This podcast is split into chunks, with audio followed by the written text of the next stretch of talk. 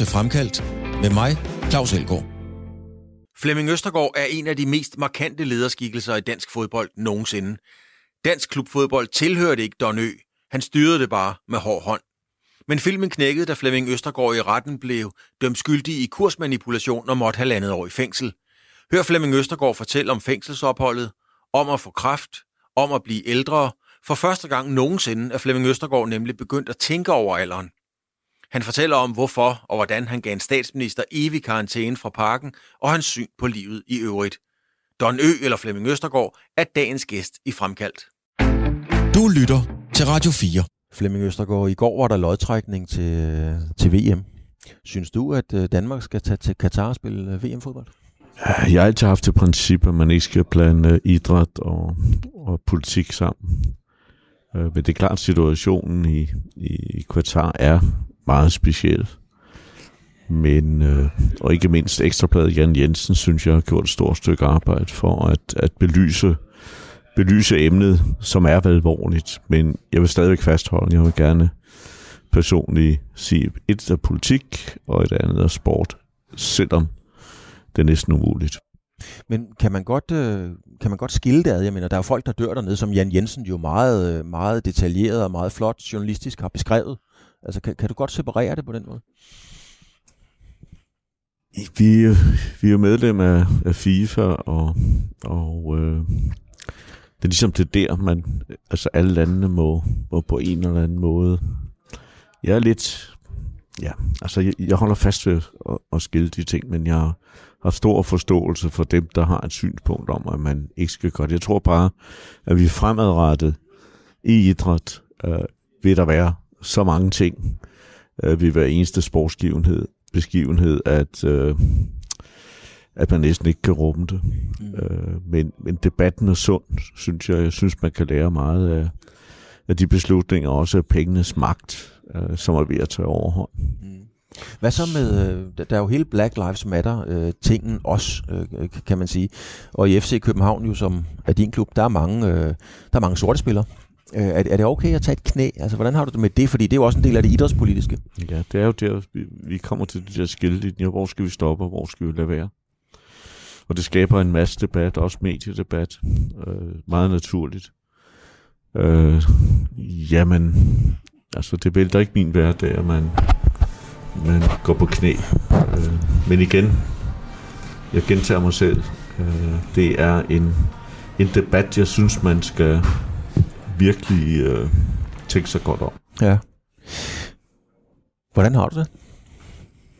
Jeg har det sådan set, jeg har kæmpet med, med, med, med det sygdom i et, et stykke tid. Jeg har været igennem nogle, nogle diverse undersøgelser, og, og, og så sent som for tre uger siden blevet, blevet opereret igen. Men øh, man kan sige, at de sidste de sidste i hvert fald 3-4 år har været lidt tumulte, men det kræver jo, at man på en eller anden måde ikke taber humøret mm. og, og tænker fremad og tænker positivt. Og hvis man ikke gør det, så kommer man nok ned på klarinetten. Og det er ikke bare mig, min kone har også været lidt syg, og vi har aldrig været syge før, men vi tager dag for dag og, og, og prøver at få det bedst muligt ud af det. Nu er den her corona er kommet, og det sætter jo nogle tanker i gang på, på mange områder. Altså man tænker lidt mere over livet. Jeg har aldrig for eksempel tænkt over, over alder. Da Nej. jeg blev 40, 50, 60 eller 70, og så gar 75, jamen det tænkte jeg sådan set ikke så meget over. Hvordan tænker du så over det nu? Jamen på en, på en helt anden måde, også for det, du har haft øh, alvorlige sygdomme, ikke bare for mig, men for, for familie og nære venner. Jeg har mistet mange venner på det seneste. Øh, jeg har været til alt for mange begravelser, og det er ikke bare, kan man sige, ældre folk i min alder, men det er også unge mennesker i mellem 40 og 50. Mm-hmm. Øh, enten alvorlig sygdom, eller også sågar selvmord.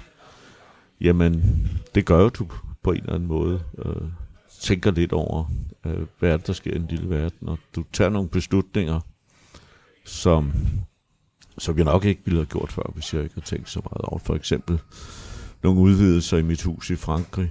Mm. Jamen, det kostede x beløb, og så lige pludselig sidder man og tænker sig, hvorfor skulle man det? Gud, hvor mange gange man kommer herned mere. Ja, okay. Og det er jo normalt ikke øh, noget, man tænker på. Men i de her coronatider, hvor for eksempel min familie, min ældste søn og hans familie, mine børnebørn, de bor i USA, og, og dem har jeg ikke set i over et år nu. Og det får da også tankerne i gang om, hvad sker der i den lille verden? Mm. Er, du, er du bange for det? Nej, det er jeg faktisk ikke. Jeg tænker heller ikke over det. Men jeg tænker over det. Forsøg, forsøg nu er Claus Pag jo lige faldet bort i dag. Ja, det er rigtigt. Og, øh, og så tænker man derover. Jeg tænker på Claus. Jeg har spillet en helt del golf med Claus og Anders Birko. Og haft nogle gode stunder og så videre. Lige pludselig, hov, mm. nu er Claus væk. Men, øh, men det er der. Det er ikke sådan, at jeg går til dag, hvad det jeg tænker på døden, men det er jo et faktum, at vi alle skal den vej. Mm. Og, øh, og det vil være løgn at sige, at man indimellem ikke tænker, okay, uh, that's the way det er. Men jeg læser jo, at, at den nye generation, der, der børn, der bliver født i dag, bliver over 100 år. Hvis ja. de ellers spiser og drikker fornuftigt. så, så, så det er jo en anden tid, og det kan jo være, at de kan opfinde et eller andet halvøj. Men, men uh, ellers synes jeg, at jeg har tilbragt alt for meget tid. Jeg behøver ikke at tage min bil derude. Jeg kan bare sige Herlev Hospital, så kører den, ikke? Ja, så kan vejen. Ja. ja. Hvor, hvor sidder du nogle gange, Flemming, og, og, og perspektiverer sådan nogle tanker, og tænker, det er egentlig pudsigt, at jeg, altså Flemming Østergaard, sidder og, de, og tænker den slags tanker nu. Ja, nu skal jeg passe på, vi, nu kommer der nærmest ind på, at det fylder hele min hverdag. Det gør det ikke. Men, men på de direkte spørgsmål, om jeg tænker på det mm. indimellem, når du kører din bil, eller du vågner om morgenen, og og lige skal planlægge din dag, jamen, så tænker man da på, at, at hvad der kan ske. Altså, det, det er da klart. Altså, jeg synes, det er... Hvis du kommer ud på Herlev Hospital, jeg gik, eller for eksempel på Rigshospitalet, øh, jamen, og du, jeg har igennem nogle øh, strålinger, og så ser, øh, kan man sige, de mennesker, der ligger, øh, specielt børn, jamen, så ville det man da være et, man er jo ikke fuldstændig ufølsom over for, for det, man ser. Nej. Du lavede et Facebook-opslag for noget tid siden. Øhm, jeg har faktisk lavet en hel del. Ja, men hvor du ligesom antydede, at du egentlig havde en rigtig lortdag. Ja, det havde jeg også. Hvor, hvor, hvorfor gjorde du Jeg blev meget overrasket over at læse det. Altså, hvor, hvorfor Nej, det? det var en uge, og det vi egentlig ikke så langt tilbage. Jeg tror, vi er fire uger tilbage, eller sådan noget lignende. Der, mm. der har jeg haft en sygdom igennem mange år. Øh, en alvorlig sygdom, øh, som ikke ret mange ved. Men øh, den skal behandles og bliver behandlet tre gange om ugen. Mm. Og lige pludselig, øh, så var der noget gået noget galt, og øh, jeg måtte ringe til min læge, som har behandlet mig igennem holdt fast 40 år. Han var så til gengæld blevet pensioneret. Ja. Og, men han tog alligevel øh, bilen og kørte hjem hos mig. Og så sagde han, du skal opereres, så det skal du forholdsvis hurtigt. Og så han skaffet mig allerede via sit kontaktnet, da jeg blev opereret. Jeg tror to dage efter. Og samtidig med at jeg sidder der, der blev min kone faktisk sløj, og hun plejer ikke at være så sløj. Og hun måtte så også lige runde hospitalet til en scanning. Og samtidig så ringede telefonen af en af mine, øh, kan man sige, bedste venner, mm. var faldet bort. Ja. Og så ringede telefonen igen, og vi taler om samme uge. Så var det min søn, en af hans bedste venner, var faldet bort. Og så ringede, ja, min kones bedste veninde, som havde fået lungekræft. Og, øh, og så ringede endnu en, som desværre havde mistet sin hustru, altså en, vi kender begge to. Ja. Men, øh, og det var en uge, hvor jeg tænkte, hvad fanden er der foregår? Mm. Og der får du tid til at tænke lidt over, over, hvor hurtigt det kan ske. Og jeg har, altså, som jeg sagde før, jeg har altid tænkt over alder, men lige pludselig så sidder du og tænker over, hvad fanden, du er blevet 77. 77 bare, altså da jeg tænker tilbage på min øh, farfar, da han blev 60, synes jeg, det var en ældre mand. Og, øh, og, og jeg er en ældre mand, men der er også mange, der... Altså, jeg er meget aktiv, og det er jeg fortsat. Mm. Og øh, hvis jeg ikke var det, altså sad derhjemme eller gik i supermarkedet hver dag, det gør jeg ikke. Jeg har en masse jobs, jeg hjælper mange unge mennesker, jeg er mentor for mange unge mennesker. Jeg øh, har stadigvæk nogle bestyrelsesposter, selvom jeg har sagt, nej, sagt farvel til 22 bestyrelser, men jeg er hele tiden aktiv. Mm. Og det tror jeg også holder mig en, en, en, en lille smule op, eller holder mig op. Mm. Og så tænker jeg positivt. Jeg siger faktisk hver eneste morgen, det her skal være en god dag. Gør du det, altså helt bogstaveligt? Helt bogstaveligt. Siger, det her, det skal sgu være en god dag. Hvordan, hvordan foregår det? Er det, når man står og børster tænder, eller drikker kaffe? Nej, eller, altså, det, det, det, er helt automatisk. Altså, du har jo en rytme hver eneste morgen. Ja. Og, øh, og det, det er jo også en af de, de tænker på, så hold kæft, du starter hver eneste morgen med at børste tænder, og du går i bad, du barberer dig, går ned og tager dine piller, dine syv piller, og, og så et glas juice, og så, og så starter dagen. Ikke? Men, men som du kan se her, nu stikker min kalender tilfældigt.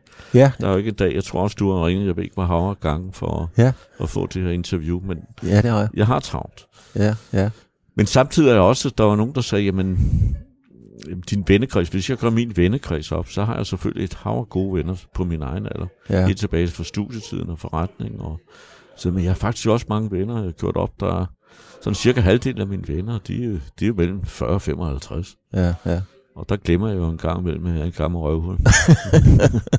Flemming, øh, jeg tror, der er mange allerede nu, som, øh, som er blevet, øh, om ikke overrasket, så forundret over, at du har øh, den slags tanker og, og, og, tænker på den måde, fordi jeg er sikker på, at mange opfatter dig som en meget, meget hård hund. Og, og så kan jeg jo ikke lade være med at spørge, hvor, hvor meget af den Flemming Østergaard, vi kender fra medierne, er facade og image? Hvor, hvor, hvor meget af den rigtige Flemming Østergaard har, har vi egentlig mødt? Altså igennem medierne? Ja, medierne, der, det, det er jo en lang debat. Jeg tror ikke, du har to-tre timer til det. Men altså, en af de ting, der altid har, har irriteret mig, det er, når jeg bliver kaldt en hård hund. Ja. Øh, Jeg har ikke noget imod, øh, altså jeg har nogle motto. Jeg har for eksempel en motto om, at man skal være et fæ, flittig og ærlig. Så tror, Ja. jeg ikke, tror jeg ikke, man går galt afsted. Ligesom jeg har siger, mennesker er forskellige, og kun ved at behandle dem forskelligt, kan du behandle dem ens. Mm-hmm. Og det er det, jeg, kan man sige, prøver at behandle andre mennesker, som jeg selv ønsker at blive behandlet. Jeg er, kan i hvert fald sige, i min erhvervskarriere, jeg har været lidt rundt.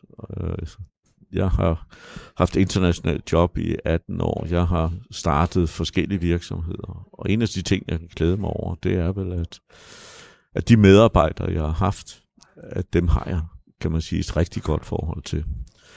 Og jeg tror, jeg er, kan man sige, eller sagt på en anden måde, altså hvis vi tænker på en virksomhed, så har jeg altid sagt, det selvfølgelig er produktet vigtigt, men det aller, aller vigtigste, det er mennesker. Mm-hmm.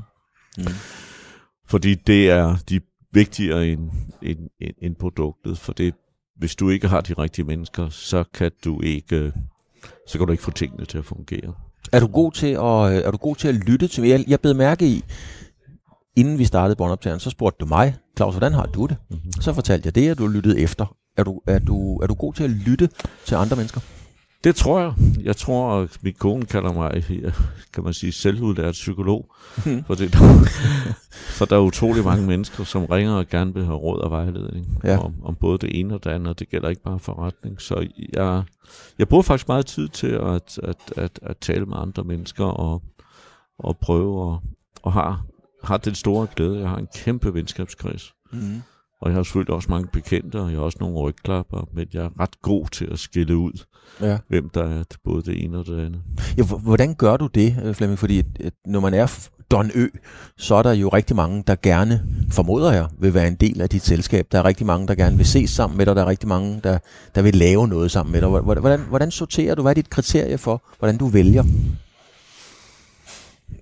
Jamen, jeg tror, jeg som i kropsprog, altså, det er klart, du siger, du, jeg var en hård hund, altså, der er i et image nogen steder om, at jeg er en hård hund, og det, det, det kan jeg vel være, for eksempel ved uærlighed. Mm. Øh, jamen, der er jeg ret, jeg er ret direkte, og, øh, og hvis der er en, der på en eller anden måde ikke optræder øh, ærligt, hvor jeg vil sige, så er jeg en hård hund, så kan jeg hurtigt tage en beslutning. Hvordan, hvad, hvad, hvordan, altså, hvad er en det kan være beslutning? for eksempel i et, et, et, et ansættelsesforhold, hvor du har et menneske, som smider ansvaret for sig og siger, det er min kollega. Mm. Eller sågar så langt, at man ikke øh, er en dårlig kollega, eksempelvis. Okay. Men der er jo også, altså, da jeg var i parken, jamen, der var vi jo til alle arrangementer, der havde vi jo det, der hedder webarrangementer. Ja. Og, øh, og det var jo ikke bare... Øh, det var mennesker, som for det første, hvis vi tænker på fodbolden, var, var, var mennesker, som var FCK. Det var ikke tilfældige mennesker. Men hvis til sådan et arrangement, et webarrangement, der havde vi vel, havde jeg vel 100 gæster. Mm. Men jeg overdriver jo ikke, hvis der var 800 mennesker, som ringede og gerne ville have været med. Og det var jo et, et, et del af min markedsføring af, af parken og FCK. Det var jo, at, at øh, vi skulle i aviserne Ja. øh, på godt og ondt. Og øh, jeg tror, hvis du kigger tilbage på et for eksempel koncertarrangement eller en vigtig kamp i parken, jamen, så var den røde løber der, og du tror ikke, du kan nævne et medie, der ikke var til stede. Ah, nej, tre, tre tv-kanaler og alt muligt andet, og Vi- det gav jo et, et, et image. Vi kom, øh, vi kom alle sammen med det der, Flemming, med, at, øh, at, at du bliver træt af, hvis, hvis en, en, en medarbejder øh, ligesom lægger skylden over på andre. Hvis vi bliver i fodboldsproget, bliver du træt af mennesker, der spiller alibi-fodbold? Alibi-fodbold, jeg, du er i overført betydning. Ja, ja. Ja, jeg, jeg, jeg er ikke god til, altså hvis, altså på møder og, og sådan, jeg, jeg forlanger, at folk er velforberedt, og jeg kan godt under et møde mærke, hvis, hvis et menneske ikke er velforberedt, og så siger det direkte. Ja, altså jeg ved jo rent faktisk, ja. og det må jeg gerne sige, du har engang haft en fyr ansat, der hedder Lars Plinge. Ham smed du ud, fordi han havde ikke nogen idéer med til mødet. Der bad du om at gå. Øh, Lars Klinge. Plinge, Lars Plinge, jeg tror han var arrangementchef, det mange år siden. Ja, det er nok rigtigt. Men, men der sagde han, at sådan var Flemming, sagde han, altså hvis ikke hvis vi mødte op til et møde uforberedt, så kunne han godt bede os om at gå. Ja. Hvor, hvorfor det? Ja, for det, det, det er jo, hvis vi er 10 mennesker samlet, eller, ja, så kræver det jo, at også for eksempel lange møder, jeg er modstander af, jeg, jeg, jeg kan ikke forstå, at man behøver at kan gå til sagen, og så hvis alle folk er forberedt, og forberedt grundigt, så kommer man også frem til nogle fornuftige beslutninger. Mm. Og samtidig så forlanger jeg også, at folk de giver modspil. Altså det hjælper ikke noget, altså det har vi jo alle sammen prøvet, i hvert fald dem, der har haft det, der hedder såkaldt magt. Det er bare ja-siger. Der er ikke noget værre end ja-siger. Du skal have, have, have lidt modspil. Ikke bare for at have modspil. Men kan du tåle det? Altså kan du tåle, der ja, er nogen, der det- kommer og siger, Flemming, det der, det du siger der, det er forkert. Ja, helt sikkert. Jeg, ja. jeg bliver ovenikøbet glad en gang imellem. Jeg er sågar på, ikke mange møder, på nogle møder, slået på og sagt, det kan fandme ikke være rigtigt, der ikke er nogen, der har bare et andet synspunkt på det, jeg foreslår. Men det er jo fordi, at tror jeg, at der er, øh, der er jo mange mennesker, der, der, de er jo bange for dig fra fanden, Flemming. Der er mange, der er bange for dig. De tør jo ikke sige, prøv lige at høre, Mark, det går altså ikke, det der. Det bliver jeg lidt ked af at høre. men øh, jeg, jeg tror sgu ikke folk... Men altså, jeg tror nok, at altså, hvis vi kører tilbage til FCK, til du må regne med... Øh, der er mange folk, der tænker, at jeg har været hele mit liv i, i, i fodbold. Det har jeg ikke. Nej. Altså, jeg har startet min første virksomhed i 71. Jeg har været igennem en, en, øh, en uddannelse på, på, på fondsbørsen. Jeg har startet virksomhed, og, og jeg har kan man sige, været koncernchef øh, for et større engelsk koncern. Mm. Rejst rundt i verden i, i 180 dage og bygget virksomheder op rundt i hele verden. Så den eneste grund til, at jeg i realiteten kom tilbage til, til fodboldverdenen, eller kom til fodbold, var bare jo, at jeg blev kørt ned i, i 1. maj ja. Ja. 1986 og sad i kørestol og var ved at miste mit liv og, og måske miste, mit- og miste mit ben. Ellers havde jeg jo aldrig nogensinde, så havde jeg jo været i en international verden, ja. som jeg var utrolig glad for. Men, men det der faktum, fordi det vil jeg godt tillade mig at sige, at, at der er rigtig mange, også blandt journalister, som er om ikke bange, så i hvert fald nervøse. Øh, hvor meget bruger du det, og hvor, hvor bruger du det aktivt på en eller anden måde? Nej, jeg tror nok, det er, at at der er mange, i hvert fald i starten, som var, altså, som, hvor jeg er meget direkte. Altså, hvis det for eksempel en journalist kom op, og, og det var den rene bullshit, så hørte jeg jo til dem, der, Mm. og sagde, jamen, hør nu her, kammerat, altså, forbered dig. Jeg blev også irriteret. Der, altså, der var nogle journalister, der blev forberedt på, eller blev overrasket over, at jeg ringede og skældt ud af, at man havde skrevet en, en eller anden solstrålehistorie, som jeg synes var overdrevet. Mm. Og du kunne høre journalisten sige, jamen for fanden, det, det er jo pænt, det jeg skriver om. Du siger, ja, Ja. men det er ikke sandt. Nej. Og, og, øh, og det er klart, du får et image. Altså, der er, har været så mange utrolige... Altså, din branche er jo egentlig... Den værste. Glemmer, nej, det synes jeg ikke, men, men, men, men det også at være forberedt øh, er jo et... Altså, jeg havde et mærkeligt eksempel på et tidspunkt. En ung øh, journalist, utrolig sød, som havde ringet i... Jeg kan ikke huske, om det var BT Ekstrablad, det er sådan set også ligegyldigt. Jeg havde ringet et stykke tid i en meget travl periode op til Europacup-kamp, og ville have et interview, et personligt interview. Mm. Og øh, da jeg så til sidst, øh, kan man sige, hun blev stillet ind til mig og siger, hør nu her, du siger, du kan ved alt om mig, du har læst de der tre bøger, jeg har skrevet, kan du så ikke bare referere til det, sende det til mig, og så øh, kan jeg sige ok, Mm. øh, for du giver udtryk over, du ved det hele. Nå, nej, men hun vil gerne have lov at sidde over for mig. Fint, siger jeg så. Så kommer hun op, og, øh, og så siger hun lige pludselig øh, noget fuldstændig mærkeligt i min kog. Siger, nu er der noget, der hedder Gunnar Nu-plads. Øh, hvorfor er der ikke noget, der hedder Don Ø-plads? Og jeg tænker, hvad fanden har hun gang i? Ja. Så jeg kigger på hende, og så siger jeg, synes du sagde, at du havde læst mine bøger? Ja, det havde hun også. Så siger hun, der er et afsnit, hvor, øh, kan man sige, at jeg i hele mit ungdomsliv, først da jeg kom ind i erhvervs, der blev jeg kaldt Øster. Jamen, det kunne hun godt huske. Jeg siger, hvorfor blev jeg kaldt Øster?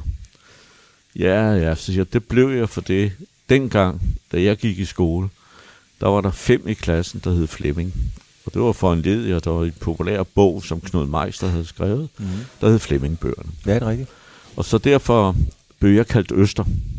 Nå, jamen det kunne hun godt huske. Og så kiggede jeg på hende og siger, hvad hedder vejen herude? Nå, ja, den hedder Østerallé. Godt, sagde jeg så. og, og den stakkels pige skrev det ned. Og så kunne jeg så ikke lade være med at smile. Jeg fortalte det så til min sekretær, siger hun skulle ikke så forberedt som beregnet. Så tænkte nu bare, at kvinden ikke skriver det. Ja. Så jeg måtte ringe til hende og siger det der, jamen jeg skal nok få det med, siger, det skal du ikke. Øster og Le har ligget der i, i så så mange år. ja, men det der med, med, med, med image Flemming, altså nu, nu sagde du selv øh, Don Ø, og det er jo, du er jo kendt som Don Ø. Hvordan har du det med at, at hen? Fordi altså Don Ø refererer jo også til Don Godfather. Altså, det er jo sådan lidt mafia-agtigt. Og det er jo ikke noget positivt på en eller anden måde. Det, Det er jo Don, en Don, det er noget med mafia. Nej, det er jo ikke helt rigtigt. Der er en masse mennesker i, i USA, der hedder Don jo. uh, jeg vil sige, at første gang jeg hørte det, det var, da jeg gik over til, på C-tribunen, og det var fortalt over gange, så lige pludselig råbte de Don Ø, og jeg, jeg havde ikke en idé om, hvem de talte om. Okay. Og, øh, og så fik jeg et interview, og, og så sagde jeg, at jeg brød mig ikke om navnet. Og så fik jeg et langt brev for en fraktion, en fansfraktion, så fortalte der baggrunden det alfaderlige og alt muligt andet. Halløj. Og så tænkte jeg, okay, mm. den tager jeg sgu til mig. Ja. Og øh, Adopterede det? adopterede jeg så far, jeg registrerede navnet. Du registrerede det? Jeg registrerede navnet. Fordi okay. at øh, der var flere, blandt andet en tøjfabrikant, der var nogle restauranter, der ville have lov at føre en, en linje, der hed Donø. Mm-hmm. Dit og datter, restauranten skulle hedde Donø, og det sagde jeg nej til. Mm-hmm. Og det gjorde jeg ud fra forudsætningen, at hvis der for eksempel var en restaurant, og de leverede noget hundeæde, Ja. så var mit navn øh, kontaktet til det. Så, så Donø-navn er, er, er, er registreret. Flemming, hvordan er det at være ude af sin comfort zone? Det ved jeg ikke, om du har været, men, men det ville være mærkeligt, hvis du ikke var. Altså i forhold til din sygdom, i forhold til, at du lige pludselig sad i fængsel og sådan nogle ting. Hvordan, hvordan er det at være ude af det, vi kalder comfort zonen? Jo, men det var vel den, det, det største chok, jeg har fået i mit liv. Det bare vel, at, at, øh, at Klister og mig vi blev dømt for, for kursmanipulation. Det blev jeg ikke. Øh, det blev Klistrup. Jeg blev dømt for at, at acceptere Mm. det, han havde gjort, for jeg har aldrig haft noget med kurserne at gøre. Og det kunne jeg slet ikke forestille mig, at ville blive dømt for. Jeg konstaterede, at der var en årrække, hvor der var en masse skriverier omkring, at, øh, at man mente, at der var noget der. Det er jo efterfølgende viser, at det er peanuts. Og øh, der havde jeg ikke forestilling, og min advokat bestemt heller ikke havde forestilling om det. Jeg gik blandt andet ind, jeg holdt job ind i parken, jeg sagde min stilling op, Ja. og, øh, og så gik jeg ind i 22 bestyrelser, øh, blandt andet i, i mange udenlandske bestyrelser, sågar i Indien, i London, i New York, i, i Singapore, Dubai. Og det gjorde jeg jo ganske enkelt ud for forudsætningen, jeg ikke kunne forestille mig, at vi blev dømt. Mm. Og, øh, og det blev vi så. Øh, da vi blev dømt i byretten, så fik jeg vist tre måneder. Og det ville jeg ikke finde mig i. Øh, jeg vil simpelthen ikke have skyld for. Jeg har et motto, der hedder, at man skal være et fæ, flittig ærlig. Mm. Og, øh, og der appellerede vi, og det skulle vi aldrig have gjort. Nej, den blev lidt dyrere. Det eller blev noget, meget, meget dyrere. det blev meget dyrere. plus, beløb. Og hvis du kigger på de to domme, kan man hverken finde ud af det eller. Så min, min, øh, min mening om, om, om det danske retssystem, den er ikke eksisterende. Den er ikke eksisterende. Og, og det, du har oplevet i, i retssalen, og senere også i en, en skattesag, som følger af det her, det er, at mit tillid til det danske retssystem, det er ikke eksisterende, og det er ved at skrive en bog om. Ja, men altså der blev, hammeren blev faldt, og så blev der sagt 10 kendes for ret. Ja. Øhm, men, men hvordan var det for dig, Flemming Østergaard, at, at, at, at være i det univers, hvor man ligesom... Jamen, øh, der er jeg jo nok også... Altså, for det første havde jeg den sygdom, som ingen vidste. Og Mhm. det gjorde jo, at jeg skulle have et, et hvad der noget hedder... Jeg skulle i hvert fald have et toilet, som var sterilt, og Mhm. som jeg kunne måtte bruge. Ja, Og det ender så med, at jeg bliver, bliver i en, det der hedder en udslusning, hvor dømte øh, har, kan man sige, opført sig ordentligt. Ja. At det på den vej ud. Der blev jeg så placeret under fængselsvilkår. Så der var jeg i ni måneder, og, øh, og, øh, og så satte jeg mig ind i det. Øh, fik et fantastisk godt forhold til, til mine medfanger. Ja. Og, øh, og legede også psykolog der. Det var sådan så, at psykologerne kom ind og sagde til mig, nu må du ikke tage jobbet fra os, og mødte en masse spændende tragedier, eller ikke spændende, det var det jo ikke tragiske Ja, jeg forstår, hvad du mener. hændelser Ja. ja. om folk, der er blevet dømt af den ene og anden grund, og du lærer din anden del af livet om, øh, hvor folk, der er vokset op øh, under nogle forhold, og jeg lige vil sige, ikke kunne undgå at ende der, hvor de har gjort. Nogle mennesker, som var dybt ulykkelige. Mm. Og selvfølgelig også et par stykker, der var gangster. Men, men ellers øh, oplevede jeg, jeg vil ikke sige, at, at, at det har, det er ikke noget, jeg vil gøre om, men samtidig er det noget, som jeg har lagt i baghovedet og forstået, hvordan samfundet er. Hvad, hvad lærte du af det derinde, Flemming? Altså, hvad, hvad var det vigtigste, din vigtigste lærer? Det er, jamen, der er jo mange, altså du kan ikke pille det ene ud fra det andet, men altså, det, det, at der er, er unge mennesker, som grundet omstændigheden ryger ud i et eller andet, og også nogle mennesker, som bliver dømt for noget, som de ikke er dømt for. Mm. Øh, og jeg lærte i hvert fald, at, og efterfølgende også i den research, jeg gør på de bøger, jeg har, at jamen det er, igen jeg er tilbage til, hvem kontrollerer domstolen i dag? Mm. Det er så vanvittigt i dag, at de dommere, der dømmer i dag, den ene dom, dag, der dømmer de en voldssag, næste dag, der dømmer de en skilsmissesag, næste dag en økonomisk sag, de er ikke specialister. Og når jeg hører dom, og de er meget svært ved at stille sig frem, øh, for eksempel advokater og så videre, fordi de skal jo retten hver dag, jamen det er som at tage en pil. Altså jeg, tror, jeg havde haft en naiv holdning om, at har lært gennem hele mit liv, at når du var en retssag, så fortalte du sandheden. Det kan du glemme alt om. Øh, samtidig en opførsel for, for, for, kan man sige, anklageren, det er en boksekamp. At, at en anklager kan stå med armen i vejret, fordi han har vundet en sag, uden at tænke på de menneskelige konsekvenser, der er for den anden. Det er det, det, jeg har været svært til. Jeg har været inde i nogle skattesager, hvor man skal betale 140 procent i skat. Jeg har ikke haft en eneste, der har kigget på sagen, inklusive finansminister og skatteminister, som ikke synes, det er fuldstændig vanvittigt. Altså, det er jo... Øh, Altså det er, øh, jeg tror ikke, man er klar over i, i lille Danmark, hvad der egentlig foregår i statsadministrationen. Du, det er jo en, det er jo, altså det er jo en kompliceret sag, og, og, og det som jeg kan og skal forholde mig til, det var jo, at dommeren, som jeg sagde, siger 10 kendes for ret, og, og du blev dømt. Men jeg kan mærke... Men, eller, men medierne, medierne behandler det jo heller ikke. Altså de Nå. behandler den dom, og så siger så er den rigtig. Ja.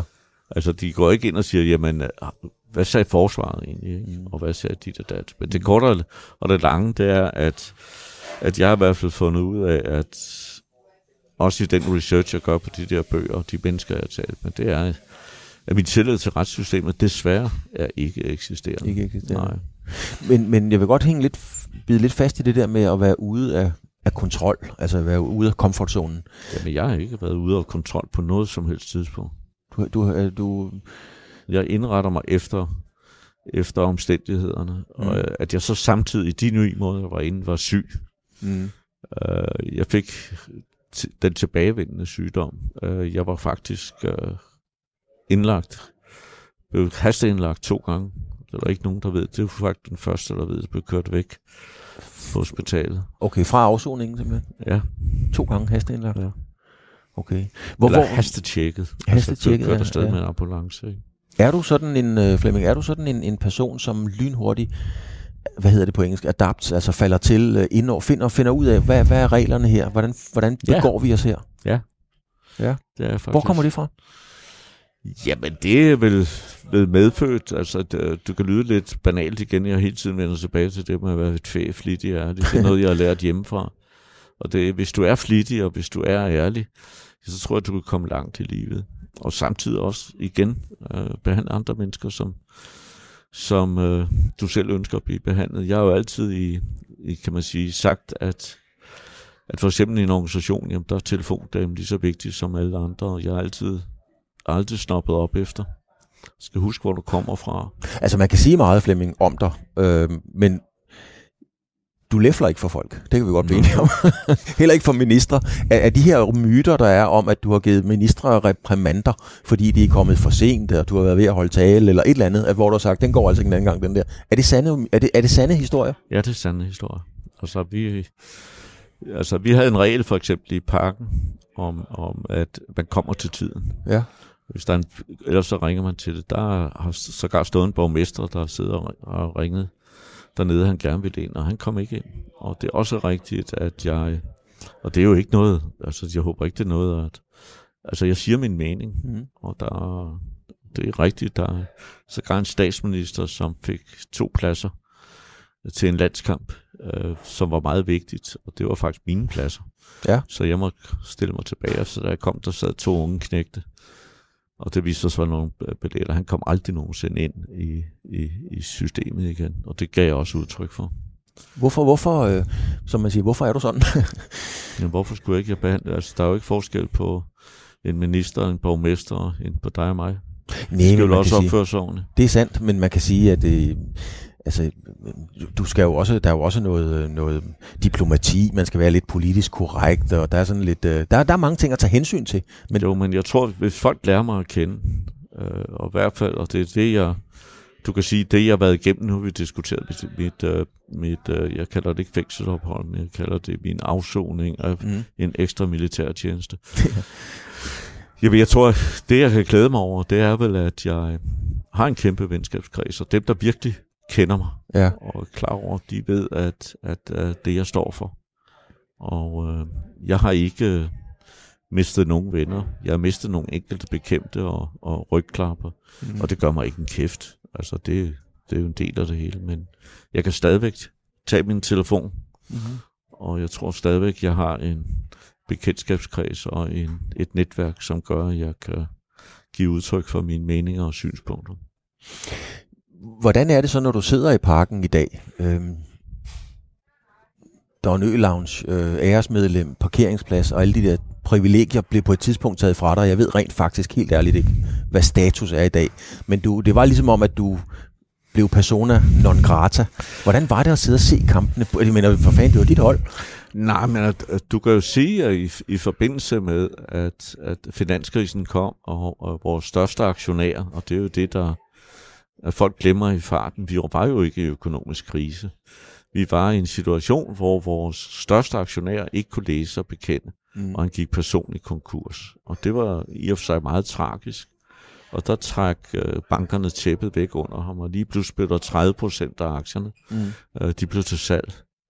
Og, øh, og der kommer så nogle nye ejere ind øh, og køber hans aktier af, af, af, af, af boet. Og det samarbejde med specielt en af aktierne, øh, aktieejere, de nye aktieejere og mig, det, det, det var, der var kemien ikke til stede. Nej. Og, og det gør jo så, at jeg vælger at sige min stilling op, og det var ikke det tidspunkt, lønmodtagerne styrtes for. Det var de bestemt ikke begejstrede for, de prøvede at overtale mig. Og sågar Nordeas direktør gjorde også en indsats for, at, at det er i hvert fald. Og så kom man frem til, at Flemming Lillev, den, den tidligere øh, Carlsberg-direktør, og, og som også var medlem af bestyrelsen, øh, at han fik til opgave at overtale mig om at få en eller anden fremadrettet rolle. For det i ærlighedens navn var jeg, var jeg tænkt, jeg skal ikke have noget med de mennesker at gøre mere. Og de fik overtalt mig, og vi fandt frem til, og de fandt frem til, at jeg skulle være æresmedlem. Ja. Og det skrev jeg under på, og var virkelig glad for, at nu skulle jeg sidde på 30 række ja. og, og, og hente seks gæster med, og så se fodbold, og, øh, og så samtidig kan man sige, arbejde lidt videre med de bestyrelsesposter, jeg nu engang havde. Og jeg var virkelig glad, mm-hmm. og tog så på ferie i øh, Sydfrankrig. Der beholdt en reception, hvor der var vel 2.000 mennesker, og der var fjernsyn og TV2 News og alt muligt andet, og der blev holdt flotte taler og alt muligt andet. Og så 14 dage efter, får jeg så at vide, at øh, ikke engang direkte eller ståle, men faktisk via medierne. Jeg sidder, jeg bliver ringet op af journalister, at, at mit, mit øh, æresmedlemskab er taget frem, og begrundelsen var, at jeg havde været på banen. Hvilket jeg ikke forstod en kæft af. Altså, jeg havde været inde på fodboldbanen ja. efterfølgende. Ja. punkt 1 stod der ikke noget om det i den aftale, der var. Tværtimod stod der, at jeg kunne følge fodboldholdet. Men punkt 2 havde jeg ikke været på banen. Og, øh, men den reelle begrundelse var, at min, øh, min øh, eller Skærpik, som han hedder, han absolut lagde veto mod det, og, og han havde åbenbart øh, magt nok til, til trods for, at det er en længere historie. Og det Ja, ja, ja, korte og men- lange, det blev taget fra mig, og øh, Men hvordan havde du det, når du sad der? Altså, Ja. var... jamen, jeg sad der jo ikke, fordi det blev taget fra mig. Ja, men du har jo stadigvæk set kampene og sådan Nå, nogle ja, ting. der ikke? blev jeg inviteret af andre. Ja, Jeg ikke, men hvordan var det? Altså, fordi Jamen, det er det svært er- for mig at forstå, hvordan er der at sidde der. Du har, det er jo indiskutabelt. Du har været med til at bygge Men den klub Der er op. vi tilbage til alt det, vi diskuterer. Jeg indretter mig efter den situation, der er. Ja. Og siger, okay, sådan er det. Altså, du vil jo blive kæmpe idioter. Det er derfor så, så mange, der går ned med klarinetten. Mm. Hvis du hele tiden... Det, der er sket, kan du ikke lave om. Nej. Du kan ikke lave det om. Og det hjælper jo ikke noget at blive ved med at spekulere, spekulere, spekulere, spekulere. Du må sige, okay, situationen er sådan og sådan, for det bedst mulige ud af det. Ja. Men det er bare, øh, du, du, jeg tænker bare, man sidder der på en eller anden måde, man kan vel reagere på to måder. Man, man kan sige, okay, nu rejser jeg mig op, og så kigger jeg ind i loungen, fordi så kan de alle sammen sidde og snakke om, der står Don Ø ude, det var ham, der skabte det her. Eller man kan være lidt duknakket, altså, men jeg kan få dårligt forestille mig, at du har været duknakket. Du, duknakket kan du ikke forestille mig, ja. Nej, det kan jeg ikke forestille mig. Men altså, jeg har- kommer i parken, øh, men ikke inviteret af, af, FCK. Til gengæld kan jeg glæde mig over, at øh, mine kollegaer i Superligaen, der er en røde løber rullet ud, hver gang jeg kommer. Ja, Ja. ja. Det er sågar sådan, at, at klubber ringer til mig og spørger, om jeg kommer til den kamp, hvor FCK kommer, og jeg bliver behandlet helt fantastisk. ja, ja. Og det gælder også Brøndby, det gælder FC Midtjylland, det gælder AGF, det gælder alle. Der er altid plads til mig derovre, og det er jeg ekstremt taknemmelig for. Derfor er det jo lidt mærkeligt for eksempel at over at se øh, FC Midtjylland FCK her for nylig, ikke? og så sidder du sammen med FC Midtjyllands bestyrelse og borgmester, og sådan fem rækker fra, der sidder to mand fra FCK for bestyrelsens medlemmer. De gider jo ikke at muge deres røv over at se, over se bare noget udkamp. Det må altså også på en eller anden måde have været en surrealistisk oplevelse. Jamen, det er surrealistisk. Det er surrealistisk. Men det er ikke noget, altså, jeg prøver, og jeg håber ikke, du synes, jeg er lidt naiv, men jeg prøver virkelig at sige, her, sådan er situationen. Ja, End story. ja. Altså, der er en grund til, at bagspejlet er lille og forruden er meget stor. Ja. Kan man sige. Ja. Kan man sige. Hvordan, øh, hvordan Flemming, hvordan, øh, hvordan oplevede du fyringen af Ståle Solbakken? Nu indikerede du det lige før øh, i en, i, i en indskudt sætning, så lad os bare tage hul på den. Øh, hvordan, hvordan så du det? Var det en kæmpe fejl? Var det nødvendigt? Hvad, hvordan ser du det? Det er, jo, det er jo, altså ejerne og bestyrelsen, det er jo deres, øh, det, altså det, det må man jo ikke tage for folk, det er jo dem, der bestemmer, hvad der foregår, men jeg synes, det har været en uværdig måde at gøre det på. Mm. Øh, det er en mand, der har været i 13 år og skabt helt fantastiske resultater. Jeg tror ikke, der er nogen, der er i tvivl om, at det er den største øh, træner, der har været i dansk fodbold i, i, i, i, ja, i hele Superligaens historie. Mm. Og ham ringer man jo ikke bare til og siger, jamen bestyrelsen har mistet tilliden til dig over en telefonsamtale. Plus det, som jeg ved, øh, der er sagt yderligere. Så det gør man bare ikke, det er uværdigt. Plus, at man holder nogle presmøder, som, som ikke er gennemtænkte. Altså, hvor man nærmest nedvurderer det arbejde, som Ståle har gjort, Mm. Eller har udarbejdet. Men igen, der er jeg igen herover, når mange journalister ringer til mig. Så sent i går har jeg i BT's podcast. Jeg prøver så vidt muligt at sige, okay, nu er der en ny situation, nu er der en ny situation, nu er der kommet en, en ny cheftræner, en sympatisk fyr, der er kommet PC, som jeg kender i, i, i mange år, også en sød fyr, der er Kvisten, som jeg har kendt lige siden han Mm. gik med blæ. Ja. Øh, nu er der en ny situation, og, øh, og så må vi videre derfra. At jeg er enig i den eller ej, det, jeg vil have lov at give udtryk for mine synspunkter.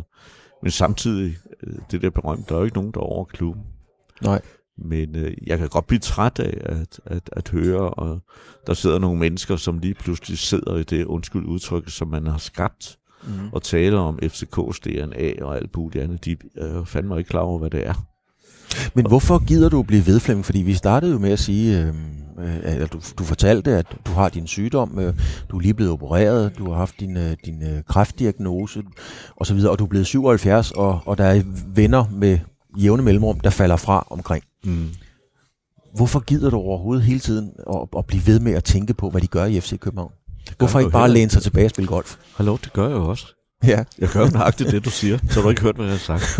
Jeg sidder jo ikke, jeg bliver spurgt, du spørger mig. ja, det er jo sandt. Jeg kan jo så sige til dig, hvad rager dig? Ja, det er sandt. Det er dig, der spørger mig. Jeg har jo ikke øh, givet udtryk. Jeg giver udtryk for, at nu må vi videre. Mm. Og, øh, og jeg glæder mig der stadigvæk. Altså, jeg hører til dem, så længe jeg har tid. Jeg tror, jeg har set samtlige udekampe for FC København. Jeg interesserer mig for fodbold. Jeg interesserer mig for det. Mm. Men samtidig sidder jeg der også med tilbage og siger, kære venner, jeg der sidder derinde i en øjeblik, gør nu et godt arbejde. Jeg ønsker dem virkelig held og lykke. Mm. For det er det barn, vil jeg tillade mig at sige, som jeg selv har været med til at skabe. Da jeg kom i FC København, der var der syv ansatte og et fodboldhold. Ja. Da jeg forlod det, var der over 2.000 på, på, på lønningslisten. ja. Hvis jeg og mine kollegaer ikke havde købt parken, hvis vi ikke havde børsintroduceret dig, hvis vi ikke havde udvidet forretning, overdækket parken og så videre, så har der ikke været noget, der hedder, hedder FC København i dag. Men kunne man forestille sig, Flemming, at øh, fordi når du bliver inviteret til Midtjylland, og, og, og jeg kan jo kun bekræfte det, du fortæller er rigtigt, du bliver inviteret til Superliga-klubber rundt omkring. Kunne man forestille sig Flemming Østergaard i en bestyrelse i en anden klub end FC København? Nej, der tror jeg nok, at, at, at du er tilbage til den position, jeg har haft i FC København. Fordi jeg var en af de mennesker, hvor man vil sige, nej, det kan han ikke. Mm. Tro mig, jeg er blevet tilbudt meget af kollegaer inden for fodboldverdenen, sågar internationalt. Og på et tidspunkt, jamen, du kan se, uh, du kan se Jakob Nielsen og PC, om de forlader Randers, Ja. ikke under, selvfølgelig er Randers ikke tilfreds, så kommer til AGF. Uden det store, sådan, med store medier, eller ud over det, er det og det. CV kommer til Brøndby, uden det store, dit og dat. Hvis der stod i avisen i morgen, at jeg gik i bestyrelsen i, i Brøndby for eksempel, så tror jeg sgu nok, at det vil, det vil, uh, det vil være en god historie. Jeg tror i hvert fald ikke, med det kendskab, jeg har til både Brøndbys fans og FCK-fans, så vil jeg næsten bede om beskyttelse. ja. Men, men du kunne jo godt gå ind i måske i en anden klub, end, hvis det ikke lige var Brøndby. Altså, øh, Nej, det er ikke Brøndby. Der er, altså, jeg har et godt forhold til Brøndby. Mm. Øh, men, men jeg vil under ingen omstændigheder tabe en fodboldkamp til Brøndby. Under ingen omstændigheder. Altså, der er jeg helt iskold. Men jeg, der er ingen, der får mig... Det er jo sagt fra dag et. Det der hadforhold, du har til... Ja. Jeg hader ikke Brøndby. Men jeg vil fandme ikke tage fodboldkamp til dem. Bærer du nag, Flemming? Nej, jo, altså du, det vil være tåbeligt at sige, du er ikke sådan en gang imellem, når du sidder og hører på nogle mennesker, der er i systemet, og sidder og tænker, hallo ja. Altså, sidder du og taler om FCK's DNA, sidder du og taler om værdighed, sidder du og taler om andre ting, jamen, øh, hvor har du det egentlig fra? Mm. Men samtidig er jeg jo også den måde, at, at, at kan man sige, hvis vi kigger på den nuværende bestyrelse og hvad der, jeg ønsker dem jo alt muligt held og lykke, for jeg ønsker det bedste for, men jeg vil have lov at give udtryk for mine meninger og synspunkter. Øh, og det er jo ikke noget, jeg gør, men der kommer genier ligesom dig, der spørger mig. Og så kan jeg selvfølgelig ligesom sige før, hvad rager det dig? Det er min mening, kommer ikke det. Og der vender I den jo igen, I kære journalister. Jamen, hvordan, hvordan er det, Flemming? øh, Hvordan er det egentlig at være sådan et all-in-menneske, som man vil billedligt talt godt kan kalde dig? Øhm, er, er det ikke anstrengende hele tiden? Er det enten eller? Nej, altså, jeg, jeg, jeg tror, hvis du kigger på mig, er jeg ikke rimelig afslaget. Jo, det må jeg sgu ærligt indrømme, faktisk. Altså, øh, vi er tilbage igen til det, jeg siger. Jeg starter hver dag og siger, det skal være en god dag, det her. Og det er ikke altid, det bliver det. Nej. Men jeg kæmper virkelig for at, øh, at, øh, at få noget ud af dagen. For ellers synes jeg, det spilder tid.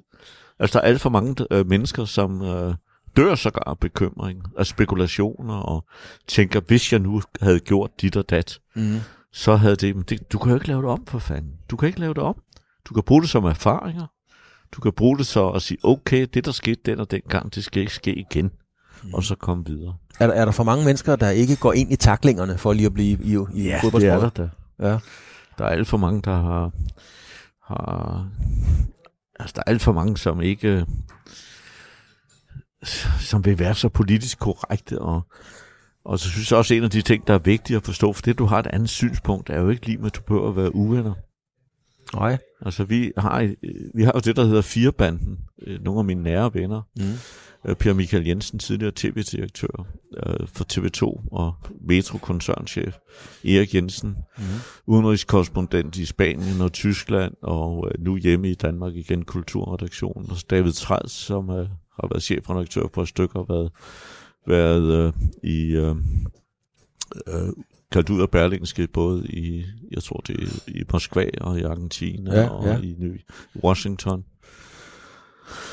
Og vi fire, vi kalder os firebanden, og vi har kendt hinanden nu i, ja, det må snart være 20 år og mødes i hvert fald minimum en gang om måneden og vender verdenssituationer. Og hvis du har talt om fire mennesker, der er vidt forskellige, og hvis de sad her, og folk de hørte, hvad vi råbte og skreg om, det gør vi ikke, men altså hvor uenige vi er om mange ting. Men hold kæft, hvor har vi et venskab, som er, er, er, er værdsat, Ja. øh, og hvor du kan, kan vinde så at se alt. Men hvordan har du det så, når du hører om alt den der fniderfnader, som der jo er både fra Superliga-ledere, der sviner hinanden til, og politikere, og jeg skal komme efter dig. Kan du holde det ud? Kan du være i det? Det er jo en del af af gamet. Altså, jeg kan ikke holde den her corona ud i øjeblikket. Og, øh, jeg synes, mange af de beslutninger, der bliver lavet i øjeblikket, er, altså, man trækker det kort for Mette om sundhed, og Mm-hmm. jeg synes, det er lidt, altså, jeg vil ikke kalde det uartigt, men altså, ja, vi er også voksne, vi er en hel del mennesker, som godt kan tænke selv.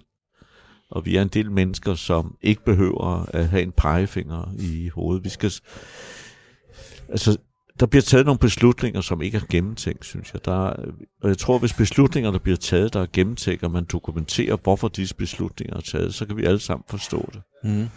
Øh, og indimellem, der bliver der taget noget, jeg vil ikke gå ind på hele Mink-sagen, men det er jo, der er jo sket et lovbrud. Hvorfor ikke gå ud og sige, ja for helvede, vi har lavet dit og dat, hvordan kommer vi videre i det her? Og bruge en masse tid og penge på at diskutere øh, frem og tilbage. Her for eksempel, den her lille restaurant, vi sidder i, hvor jeg hjælper de unge mennesker med at få sat det på plads. Jamen, man går ud og siger, og nu lukker man øh, de her dem. Har man sat sig ned restauranterne, dem jeg kender i restaurationen, de gør et kæmpe stykke arbejde for, at man vasker hænder, man mm. spritter, og man gør ved. Man får navne, telefonnumre øh, og hvad er der, mailadresser. Og hvis der er en smitte på en eller anden måde, melder man det videre. Man har jo ikke en dokumentation for, at, at det sker i restauranten. Der, hvor jeg mener, det sker, det er alle de mennesker, som holder fester udenfor, og ikke i restauranten. Her er det under kontrol. Mm. Og det kan man igen diskutere. Men jeg siger igen, hvis der bare kommer nogle, nogle retningslinjer, vi kan forstå, hvorfor må der kun sidde 500 i parken, hvor der kan være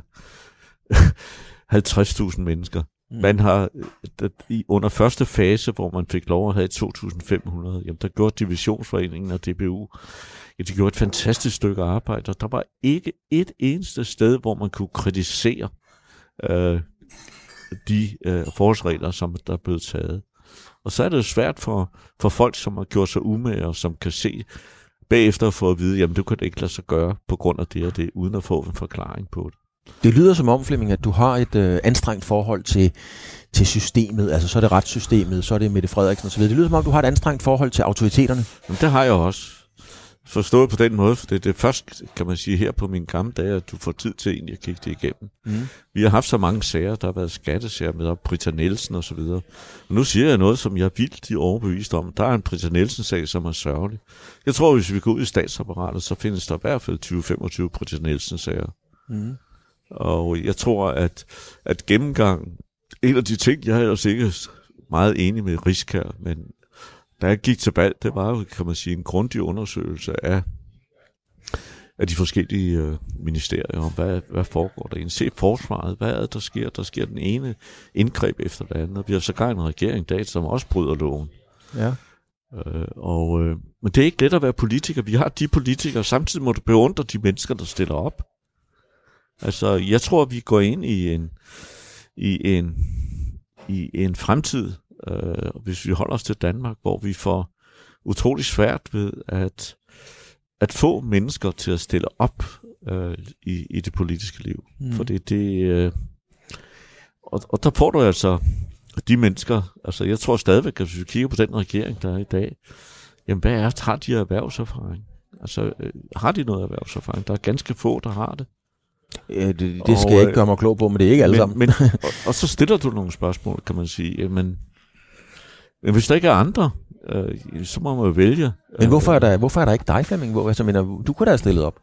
Hvorfor er du ikke Jamen, i flere går, jeg har fået tilbudt, kan man sige, gennem min, mit liv har jeg fået tilbudt både to-tre partier om at stille op. For det første, jeg, ikke, jeg vil ikke være en god politiker. Jeg vil ikke, øh, jeg vil være, som jeg en gang, med, en gang sagde til, til X om, at jeg kunne få den og den rolle, og så kigger jeg på vedkommende og siger, hvad skal du så lave? ja. Altså, jeg vil være en, som var, var jeg er ikke sådan, jeg lytter til andre, men jeg er ikke sådan en, der kan, kan man sige, til politisk liv med, det er slet ikke lidt, og der er alt for meget indfrie og alt muligt andet bævl og kanel. Ja. Det vil jeg slet ikke kunne leve med, og jeg vil være en utrolig dårlig politiker.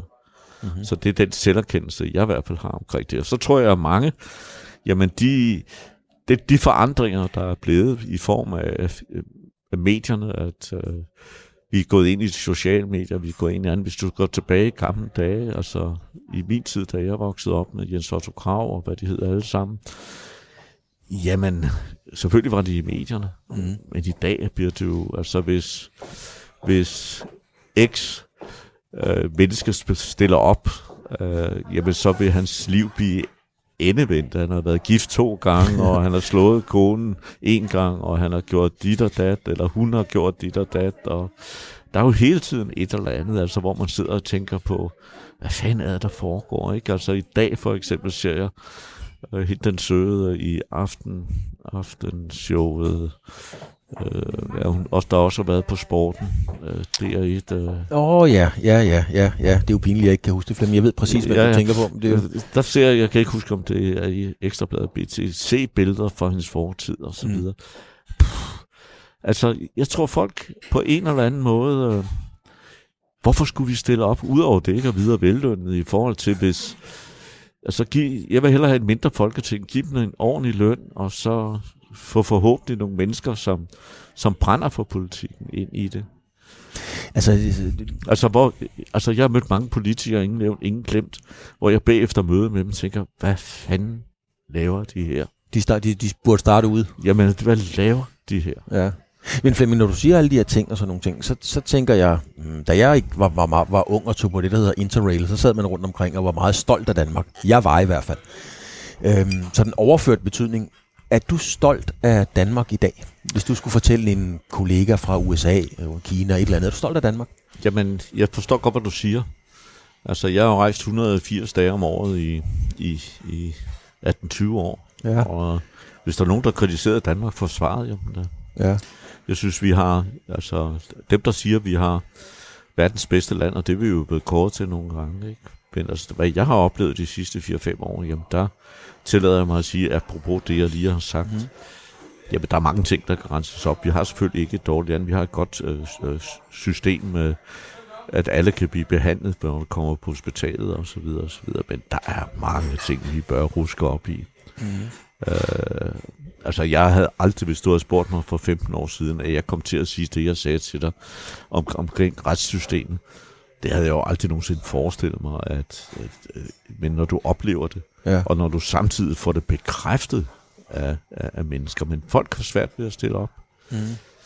Uh, en del af programmet, Flemming, det er, at jeg skal tage et billede af dig, fordi det hedder ja. Fremkaldt.